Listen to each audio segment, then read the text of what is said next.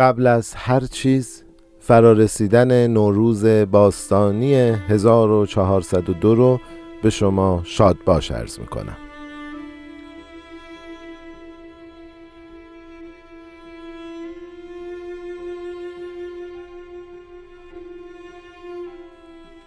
مرگا به من که با پر تاووس عالمی یک موی گربه وطنم را عوض کنم. درود به روان پاک همه شهیدان راه آزادی. درود به همه مردم شریف ایران. چیزی که میشنوید 25 مین اپیزود پادکست ایران و انقلاب هست که در روز شنبه پنجم فروردین ماه 1402 با روایت من مجتبا شایسته منتشر میشه. همونطوری که می‌دونید ما توی پادکست ایران انقلاب با بررسی شرایط سیاسی، فرهنگی، اجتماعی و ژئوپلیتیکی ایران انقلاب های موفق ایران رو بررسی می‌کنیم و می‌بینیم که جامعه چه مسیری رو طی می‌کنه تا اعتراض ها به یک انقلاب تبدیل بشن. خب همونطوری که می‌دونید ما تا اپیزود قبلی به اونجایی رسیدیم که مزفر شاه قانون اساسی یا همون فرمان مشروطیت رو امضا کرد و مجلس اول شورای ملی تشکیل شد. اما همونطوری که می‌دونید ما از اپیزود اول تا اپیزود قبلی اومدیم همه ساختارهای اجتماعی سیاسی فرهنگی رو بررسی کردیم. تا ببینیم که چطور انقلاب مشروطه شکل می‌گیره. این اپیزود یک مقدار متفاوت تر از اپیزودهای قبلی هستش. ما توی این اپیزود و اپیزود بعدی به صورت اجمالی اون چیزی که توی این 24 اپیزود گذشت رو روایت می‌کنیم تا یه نگاه بهتری داشته باشیم که اعتراض ها چطور به انقلاب مشروطه منجر شدن و از دو اپیزود بعد برمیگردیم سر مبحث خود کتاب ایران بین دو انقلاب و اتفاقاتی که برای جنبش مشروطیت افتاد. خب بریم سریع سراغ اپیزود.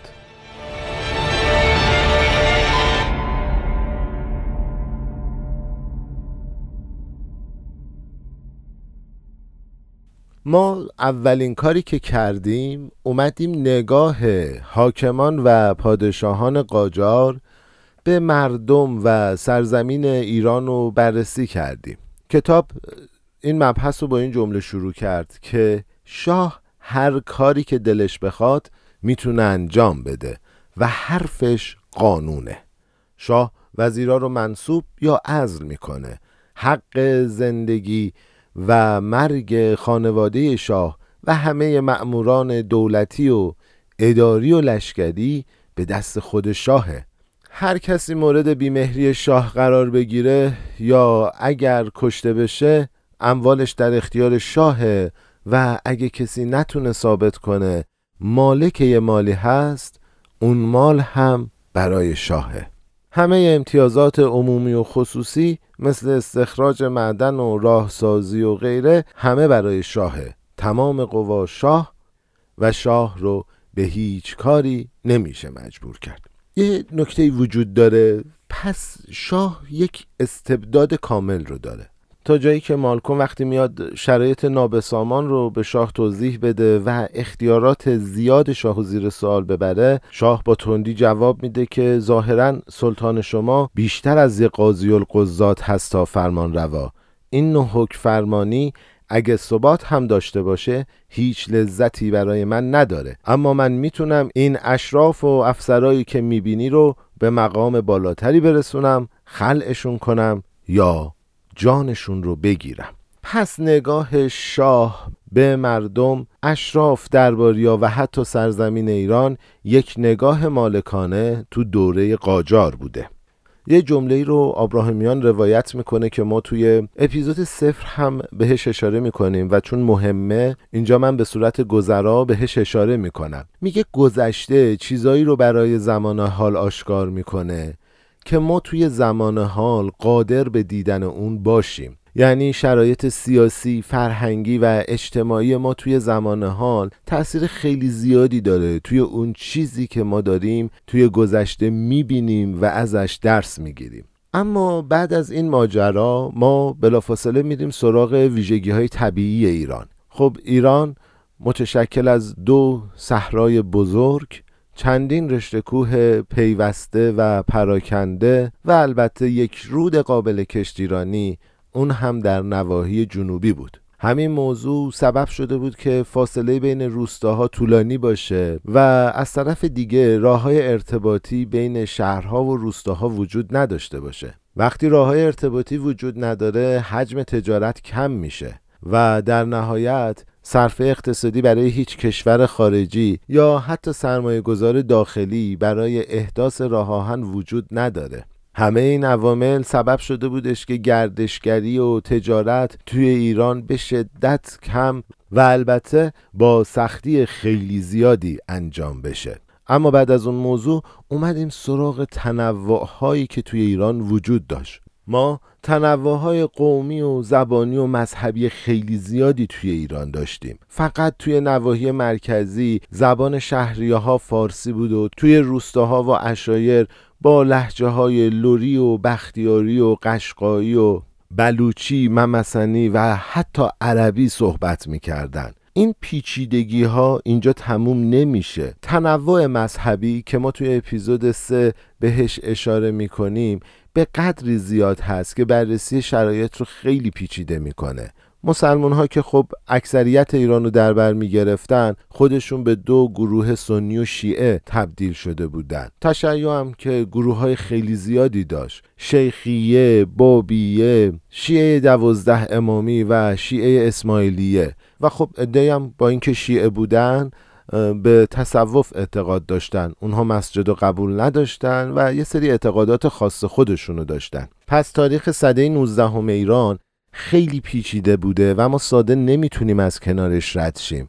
به صورت کلی توی اون دوره کشمکش ها و درگیری های خیلی زیادی بین گروه های کوچیک و بزرگ وجود داشته. روستا با روستا ایل با ایل شهر با روستا حتی محله با محله با همدیگه درگیری داشتن. اما همین کشمکش ها باعث تحرک میشه و یک ارزشی رو به وجود میاره که ایرانی ها زمانی که یه خطری اونها رو تهدید می‌کرده به سمت جلو حرکت می‌کردن. مهم نیست اون تهدید داخلی باشه یا خارجی. زمانی که تهدید خارجی بود همه با همدیگه متحد می‌شدن علیه اون تهدید خارجی و به جلو حرکت می‌کردن. یه ضرب مثلا براش گفتیم دیگه. من علیه برادرم برادرم علیه من من و برادرم علیه اموزاده هام من و اموزاده هام علیه قبیلم و من و قبیلم علیه دنیا. پس خود این ضرب المثل یه فلسفه از خلقیات ایرانی ها رو به ما میگه و ما می‌تونیم یه نگاه کلی نسبت به جامعه ایران توی اون دوران داشته باشیم. توی قدم بعدی ما اومدیم ساختار دولت و نیروهای مسلح اون دوران رو بررسی کردیم. توی ایران یک دولت مرکزی قدرتمند وجود نداشت. هر گروه و سنف تلاش می‌کرد که جایگاه و قدرت خودش رو حفظ کنه. پس اونها به خاطر اینکه بتونن قدرتشون رو حفظ کنن به یه چیزهایی نیاز داشتن یا باید یک سری از ایدولوژی ها رو سرمشق خودشون قرار می‌دادن. اول از همه اونها باید تو درگیری ها و مبارزه هایی که بین خودشون و سنف های دیگه و گروه های دیگه اتفاق میافتاد برنده می‌شدن. برای همینه که ما ایران دوران صده 19 هم رو دوران پر از درگیری و کشمکش می‌دونیم. هر کسی که جنگجوی بیشتری داشت می‌تونست قدرت خودش رو حفظ کنه یا قدرت خودش رو بیشتر کنه.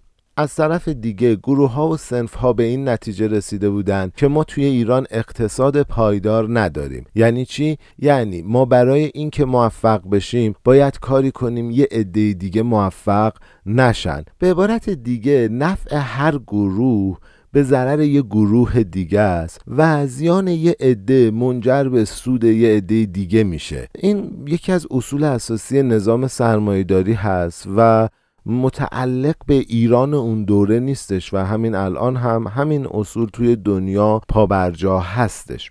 اما نکته سومی که گروه ها نیاز داشتن تا قدرت خودشون رو حفظ کنن به دست آوردن قدرت ها و مناسب محلی بود. امام جمعه شدن کت خدا شدن رئیس ایل شدن اینها سبب می‌شد که توی تصمیم گیری ها بتونن یه امتیاز خاصی رو برای گروه خودشون نگه دارن و حتی حالا توی اپیزود ده بهش اشاره می‌کنیم.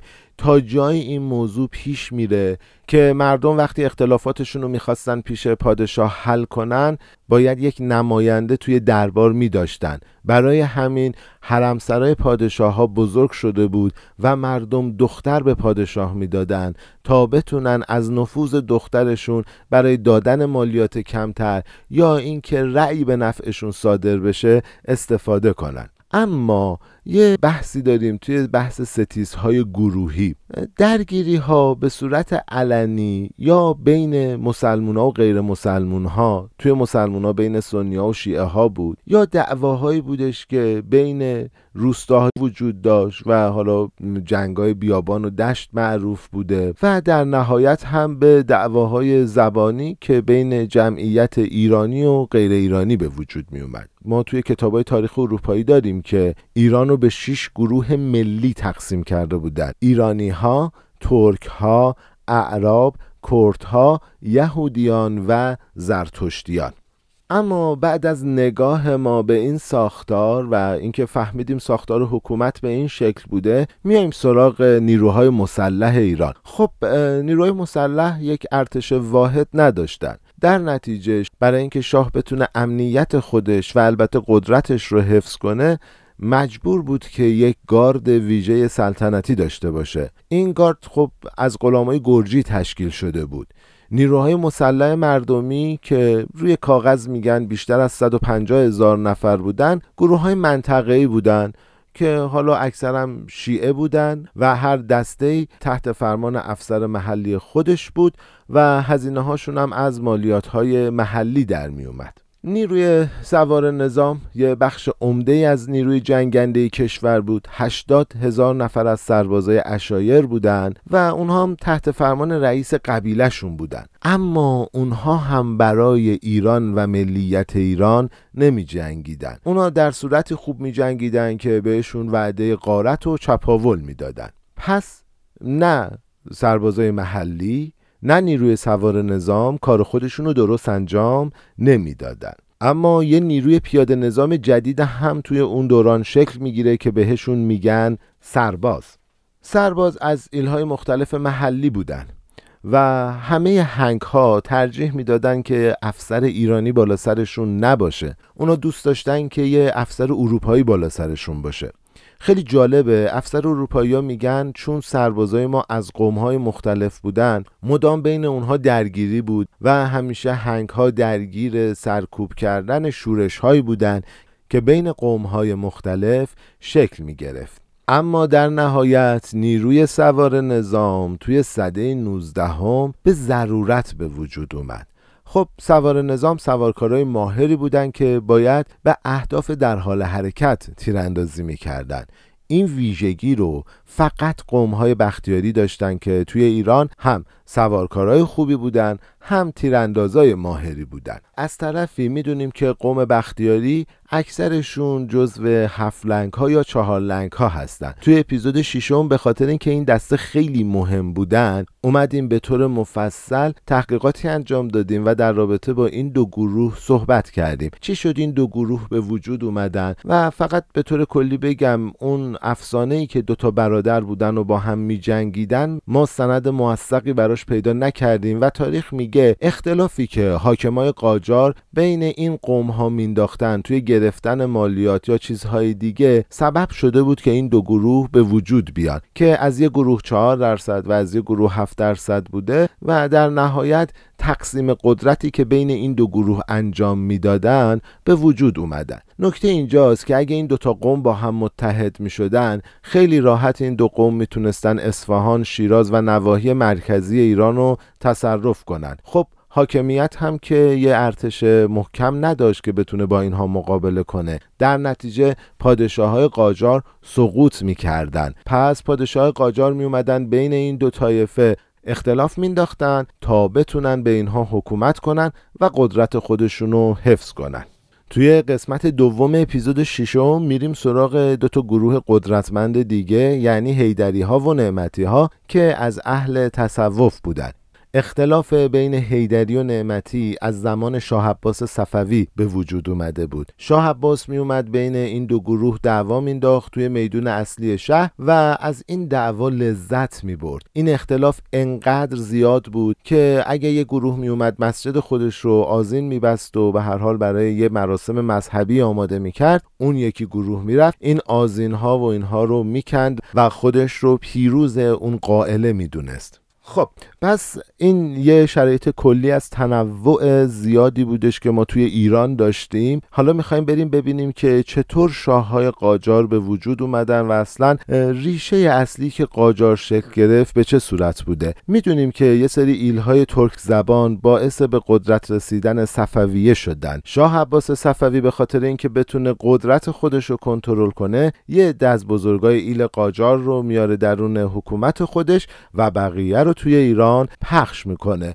خیلی وارد جزئیاتش نمیشیم. اونهایی که میرن توی خراسان طبیعتا از صفحه روزگار محو میشن. اونهای دیگه یه دشون که توی شمال شرق ایران توی گرجستان بودن با گرچ ها متحد میشن و اونهایی که توی شرق مازندران بودن دو تا طایفه بزرگ داشتن. یوخاری باش و اشاق باش که آقا محمد خان رئیس یکی از ایلهای اشاق باش بود. آقا محمد خان توی همون اواخر میاد با ابراهیم خان کلانتر رو هم میریزه و بعد از شکست دادن لطفعلی خان و اون فاجعه ای که توی کرمان به وجود میاد شروع می‌کنه به تصرف ایران. آقا محمد خان همونطوری که می‌دونیم میگه من تاج سلطنت نمی‌گذارم تا زمانی که کل ایران رو تصرف کنم. از طرف دیگه به خاطر اینکه می‌خواسته بجنگه و تمرکز روی کل ایران داشته باشه تهران رو به عنوان پایتخت خودش انتخاب می‌کنه و کلا سه تا وزیر رو انتخاب می‌کنه تا بتونن کارها رو رتق و فتح کنن. خود آقا محمد خان به عنوان یک رئیس ایل بزرگ شناخته می شده و اصلا ویژگی یک پادشاه رو نداشته. آقا محمد خان با سربازها غذا میخورده کنار سربازها میخوابیده در کنار سربازهاش میجنگیده و توی یکی از همین جنگ ها که می‌خواسته به گرجستان حمله کنه توسط دو تا از خدمتکاراش کشته میشه.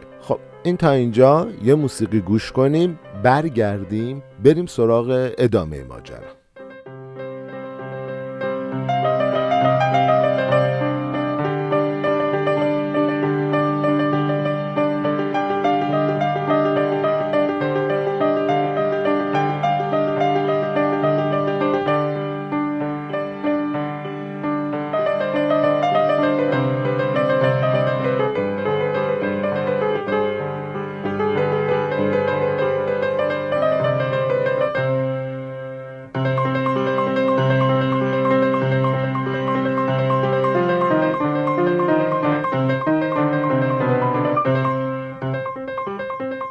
جامعه شناسا اصطلاح طبقه رو با دو معنای متفاوت به کار بردن. یه معنا اینه که افرادی با منابع درآمدی مشابه میزان درآمد همسان و شیوه و سبک زندگی همگون و یکسان. اتفاقا این تعریف تعریف نزدیکتری هست که وجود داره. ما الان به اسم کلونی می‌شناسیم. کلونی آدم هایی که مثل هم فکر می‌کنن یک سطحی از درآمد دارن و سبک زندگیشون مثل همه. ایران توی دوران قاجار چهار طبقه داشته. طبقه اول ملوک و توایف که شامل نخبگان مرکزی و محلی بود نخبه هم که شاهزاده ها و رئیس ایل و اینها بودن. دوم طبقه متوسط مرفه تاجرا و بازرگانایی که مرفه بودن. سوم طبقه مزبگیران شهری کسایی مثل صنعتگران خورده پا و شاگردا و کارگرای روزمز و طبقه چهارم مردم فرودست که به هر حال مشخص بودن دیگه. مردم عادی که توی کوچه بازار بودن و احتمالا درآمد خاصی هم نداشتن. اما چرا این چهار طبقه رو مطرح کردیم؟ اگه یادتون باشه گفتیم که آقا محمد خان قاجار شیوه ایلاتی خودش رو کنار نذاشت و شیوه حکومتداریش به همون سبک شیوه ایلاتی بود و حتی اومد منشیهای دربار رو مجبور کرد که تکلف نویسی نکنن خیلی ساده بنویسن. اما شاه بعدی فتحعلی شاه که داستان به پادشاهی رسیدنش رو توی قسمت هشتم مفصل تعریف کردیم میاد و از شیوه حکومتی آقا محمد خان فاصله می‌گیره و یک بروکراسی و دیوان سالاری اداری رو شکل میده. ببینید طایفه قاجار اصلا تجربه حکومت نداشتن. پس تجربه پادشاهی هم نداشتن اونها فقط تجربه زندگی ایلاتی و قبیله‌ای داشتن حالا این آدما اومدن و ساختار زندگیشون رو عوض کردن و ادای پادشاه ها رو در آوردن توی مراسم مذهبی شرکت کردن و تعداد وزرا رو بیشتر کردن تا با ایجاد یک بروکراسی قدرت خودشون رو نهادینه کنن. اگه یادتون باشه اومدیم گفتیم که آقا نیروهای مسلح قدرت زیادی نداشتن و دچار چند دستگی زیادی بودن. از طرفی توی همون دوران سلاحهای انگلیسی قاچاق شده بود توی نواحی جنوبی و مرکزی و نیروهای محلی قدرتشون از نیروهای مسلح دولت مرکزی بیشتر بود. یه نقل قول مستند از ناصرالدین شاه توی این موضوع هم داریم که میگه که من نه ارتش درست حسابی دارم نه امکانات و مهماتی برای مجهز کردن یه ارتش مناسب این نشون میده که جایگاه پادشاه های قاجار خیلی نامطمئن بوده اونا انقدر قدرتشون ضعیف بود که حتی نتونستن نظر مجتهدا رو به سمت خودشون جلب کنند. از نظر مجتهدا و علمای تشیع دولت های قبل از حکومت حضرت مهدی ذاتا نامشروعن و تو بهترین حالت برای جلوگیری از هرج و مرج توی اجتماع به وجود میاد در نهایت شاههای قاجار زل الله هایی بودن که حوزه اقتدارشون فقط به پایتخت محدود بود. زل الله هم یعنی مشروعیت دادن به شاه یا حاکمی که به عنوان نماینده بر حق خدا برای هدایت بندگان روی زمینه. یه نکته رو تو ادامه بگم. درباره یه استدلالی داشتن برای طبقه خودشون. اون چهار تا طبقه که توی قسمت دوم اشاره کردیم. می‌گفتن که این کار خدا بوده که یک عده اشراف باشن و یک عده فرودست و شاه وظیفش اینه که اشراف رو از فرودستا جدا کنه و کاری کنه که آدمای فرودست که جز اشراف نیستن به اونها احترام بگذارن. و اگه احترام نگذاشتن اونها رو تنبیه کنن. من فکر می‌کنم این که تقدیر این بوده و پیشون نوشت این بوده و اینها از اون دوران اومده و مشخصا همچین چیزی واقعا وجود نداره. یعنی یک عده می‌خواستن به یک عده دیگه حکومت کنن. مثلا بابا می‌رفته پیش یه شاهزاده می‌گفته که چرا وضع ما این بوده؟ خب پیشونی نوشتتون اینه دیگه وگرنه توی طبقه ملوک و توایف به دنیا می اومدید خب قاجاریا که قدرت نداشتن مشروعیت هم نداشتن. پس چی شد که تونستن سر قدرت خودشون بمونن و تونستن چند دهه به ایران حکومت کنن؟ اونا دوتا سیاست داشتن. یک عقب نشینی. موقعی که مخالفای خطرناک داشتن. دو دستکاری و تحریک اختلافات گروهی توی اون جامعه چند تکه و متفرق. خب عقب نشینی برای وقتی بودش که اعتراضات خیلی زیاد بود و حاکمیت میترسید که دامنش رو بگیره. یه عالمی توی کاشان اومد گفتش که باید حاکم شهر برکنار شه. اول فتحعلی شاه قبول نکرد اما انقدر اعتراضات گسترده شد که فتحعلی شاه ترسید که آقا بیان الان تهران رو فتح کنن و مجبور شد به خواسته اون مشتهد عمل کنه. نکته دومی هم که وجود داره توی اعتراضایی که مربوط به گرون شدن نون تو دوره ناصرالدین شاه اتفاق میفته خب ما این روایت رو تو اپیزود 8 و 9 بهش اشاره کردیم دیگه.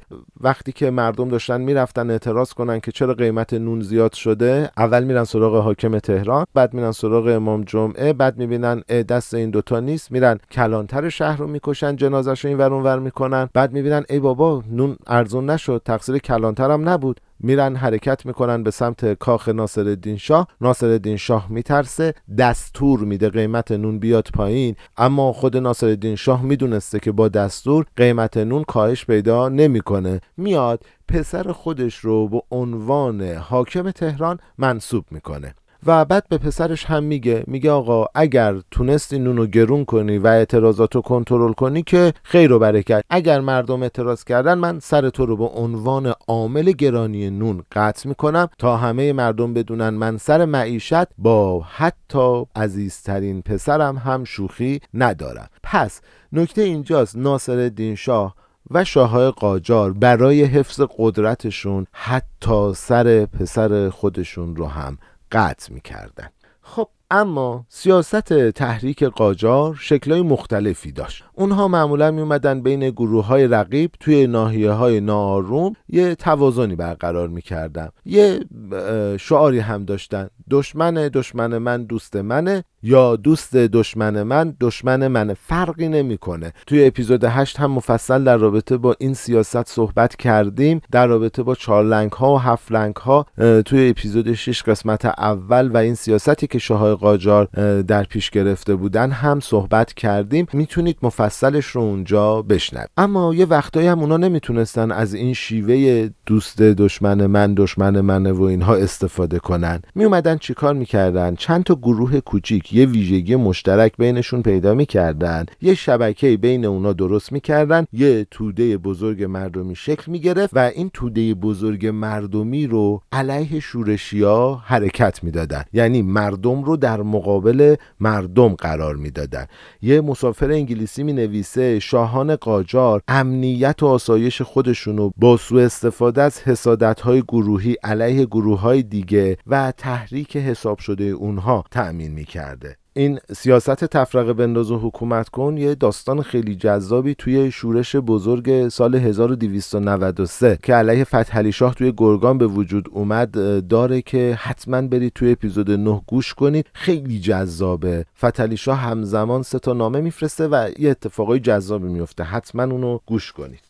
پس تا اینجا ما متوجه شدیم که پادشاه های قاجار قدرت خودشون رو به صورت نمایشی به دست آورده بودن. اینها نه زل الله بودن نه شاهنشاه بودن نه حافظ الرعایا بودن نه قبله عالم. این عناوین رو خودشون به خودشون داده بودن و مردم هم باور کرده بودن که اینها چقدر قدرت دارن. کتاب چند بار اشاره می‌کنه که توی اعتراضای گرون شدن نون تو دوره ناصرالدین شاه اگه مردم پافشاری می‌کردن حکومت ناصرالدین شاه سرنگون می‌شد و کار به میرزا رضای کرمانی و اینها نمی رسید. اما وظیفه ای که شاه های قاجار در مقابل مردم و سیاست های خارجی داشتن چی بود؟ شاه قاجار عملا از مداخله توی مسائل مربوط به شهرها و قبیله ها دوری می‌کردن و همه چیز گردن رئیس ایل رئیس قبیله و این افراد بودش از طرف دیگه شاه قاجار هیچ قدرتی نداشتن که در مقابل خطرات خارجی بتونن دفاع کنن. فقط می‌تونستن یک سیاست کلی خارجی رو تدوین کنن و بگن که آقا این سیاست ما اینه که الان با روسیه بجنگیم. یه لشکری رو جمع می‌کردن لشکر هم خودشون جمع نمی‌کردن دیگه. به رئیس قبیله ها می‌گفتن لشکر رو جمع کنید برید مثلا آذربایجان با عثمانی بجنگید. به این شکل بود. و هر موقع هم که تو جنگ پیروز می‌شدن غنایم رو تقسیم می‌کردن. اگه تو جنگم میباختن احتمالا سر اون سرداری که باخته بود و می‌زدن. خیلی از این سردارا اگه تو اون جنگ ها پیروز نمی شدن هم طبیعتا می‌رفتن به کشورهای دیگه پناهنده می شدن من یه نکته رو هم بهتون بگم. ما توی همون دوران ها یک سری از نواحی بود که بین ایران و روسیه دست به دست می‌شد. مثل گرجستان، ارمنستان یک قسمتی از عهدنامه ترکمنچای و گلستان هم مربوط به همین موضوع هست. داستان این موضوع رو ما توی اپیزود ده به صورت مفصل تعریف کردیم. فقط به صورت کلی بگیم که شاههای قاجار هیچ قدرتی توی سیاست خارجی نداشتن. توی حل اختلاف هم به عنوان یک قاضی عمل نمی‌کردن. به عنوان یک استیناف عمل می‌کردن. یعنی قانون شهر حاکم نبود. بر اساس مختزیات سیاسی بود. هر کسی نفوذ بیشتری تو دربار داشت رأی به نفع اون صادر می‌شد. توضیح دادم. گفتم طرف دخترش رو می‌داد به شاه یا یک تبادلی با دربار می‌کرد رأی یک دادگاهی رو می‌خرید. پس آدم ها اگر نمی‌تونستن توی دربار نفوذ کنن نمی‌تونستن به اون چیزی که می‌خوان برسن و طبیعتا شکست می‌خورن. بعد از موضوع حل اختلاف می‌رسیم به موضوع دربار و شیوه حکومت توی دربار هیچ کس با پادشاه مخالف نبود. اگر کسی با حرف پادشاه مخالفت می‌کرد کشته می‌شد و البته اموالش هم به شاه می‌رسید. حتی حاج ابراهیم خان کلانتر که باعث شد قاجار سر کار بیاد مورد خشم شاههای قاجار قرار می‌گیره و توی روغن جوشونده انداخته میشه یا یه وزیری که خفه میشه یا امیر کبیری که رگش زده میشه. خلاصه اگه شما وزیری بودی تو دوران قاجار که دوست داشتی به زندگی عادیت ادامه بدی باید با شاه مخالفت نمی کردی در رابطه با همین موضوع هم من توضیح دادم که مالکوم به شاه میگه که این چه وضع حکومت شاه باید پاسخگو باشه که پادشاه قاجار که البته همون ناصرالدین شاه هم بوده میگه که فرمان روای شما نهایتا یه قاضیه. قدرت اون نیست. قدرت اینه که من می‌تونم جون یکیو بگیرم ازلش کنم نصبش کنم. من از این قدرت لذت می‌برم. خب رسیدیم به قسمت نتیجه گیری. ما یک جامعه پر از تنوع قبیله ای ای و مذهبی داشتیم. از طرف دیگه همه این قبیله ها و همه این تنوع های طبقاتی و گروه های ملی با همدیگه درگیر بودن دچار کشمکش بودن و هیچ اتحادی وجود نداشت. دولت قاجار هم نیروی مسلح یک پارچه نداشت و همیشه ترس حمله به دولت مرکزی و از دست دادن قدرت خودش رو داشت. از طرف دیگه مردم نمی‌دونستن که چقدر دولت قاجار ضعیفه و اگر اعتراضاتشون رو ادامه می‌دادند می‌تونستن که حتی سلطنت ناصرالدین شاهی که پنجاه سال طول کشیده بود رو از بین ببرن.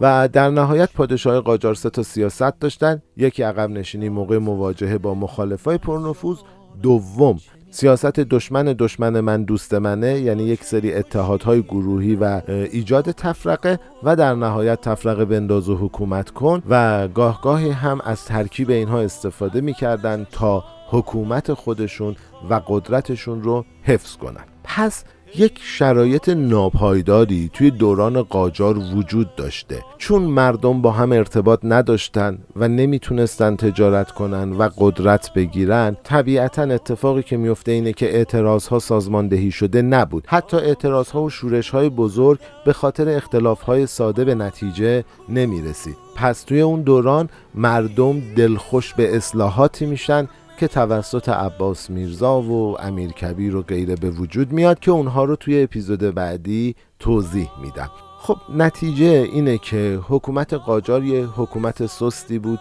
که هیچ تسلطی روی نیروی مسلحش نداشت. همواره ترس اینو داشت که قدرتش رو از دست بده. توی اپیزود بعدی توضیح میدیم که پادشاه ها به جای اینکه مردم رو قدرتمند کنن در مقابل نیروهای خارجی نیروهای نظامی رو بر علیه مردم خودش قدرتمند کرد و همه این اتفاقات بعد از گذشتن 80 90 سال سبب شد که تغییر بزرگ و انقلاب مشروطه شکل بگیره. اون چیزی که ما به شما گفته بودیم فصل اول تا انقلاب مشروطه بود. اما واقعا ما الان نمی‌تونیم تفکیکی بین انقلاب مشروطه و اتفاقای بعدش قائل بشیم. مجبوریم که اینها رو به هم بچسبونیم. اما ما تصور می‌کنیم که فصل اول پادکست ایران و انقلاب تموم شده. فصل دوم رو از دو هفته آینده شروع خواهیم کرد و امیدواریم که مثل همیشه شما همراه ما باشید. ما رو حمایت بکنید تا ایرانی آباد و سربلند و مقتدر داشته باشیم.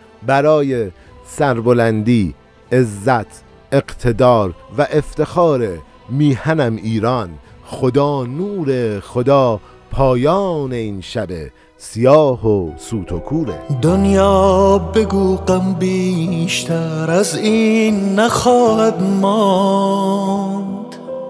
دنیای بی رویای ما غمگین نخواهد ماند. چیزی بگو آرام کن آشفتگی ها را. در سینه ها این بغز سنگین نخواهد ماند. ای چرخ بازیگر بگو بالا نشینان را.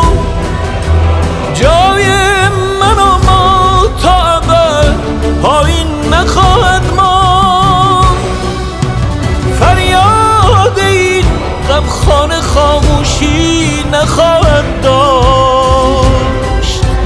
فرهاد این افسانه بی شیرین نخواهد ماند. فرهاد این افسانه بی شیرین نخواهد ماند.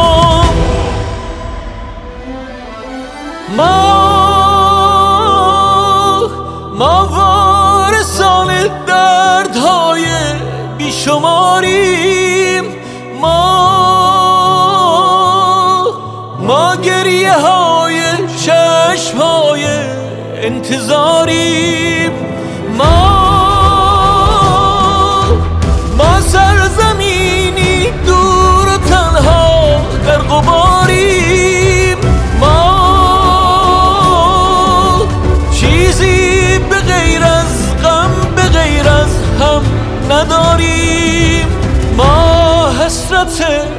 خنده دنبال داریم. ما خسته از این روزهای بیقرار.